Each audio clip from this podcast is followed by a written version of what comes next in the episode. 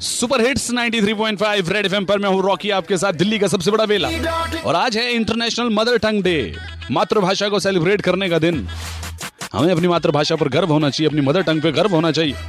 लेकिन वैसे ही मेरे जहन में ख्याल आया कि अगर दिल्ली में अपनी कोई भाषा क्रिएट की जाए, दिल्ली की खुद की तो कौन कौन से शब्द जो हैं उसमें डाले जाएँगे। भाई मेरे लिए दिल्ली की जो लैंग्वेज होगी वो ये होगी जो मैं बाकी आप समझोगे किसकी मैं बात कर रहा हूँ। जो हम सिर्फ़ दोस्तों के साथ ही बात कर सकते हैं फैमिली के साथ तो कर ही नहीं सकते। जब भी मिलते हैं तो भाई के बदले पहले वो निकलता है और डैश कैसा है ठीक है? तो यही है मेरे लिए तो वही होगी सीधी मैं तो दिल्ली के नहीं हूँ या नोएडा का मैं तो झारखंड के से हूँ। तो यहाँ का लैंग्वेज तो मुझे समझ में नहीं आता है बट मैं झारखंड में रहता तो हम कोशिश करते कि वहाँ का जो लैंग्वेज लोकल लैंग्वेज है में हम बात करें। अगर मैं लैंग्वेज बोलूँ तो दिल्ली की लैंग्वेज वो चल this is the same which everyone is using अबे साले जो यहाँ पे यूज़ होता है मेनली अबे साले क्या कर रहा है रे? ओ दिए सही है।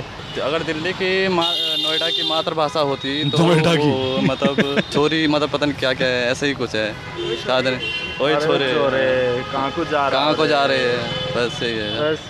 हाँ दिल्ली की मदर टंग होती तो हमारी हिंदी होती पर खूब माँ बहन जो भी होता देखो मैं तो केरला की हूँ तो वहाँ तो मदर टंग मेरी लैंग्वेज अगर यहाँ का है तो गालियाँ मस्त होती। गालियाँ मस्त होती।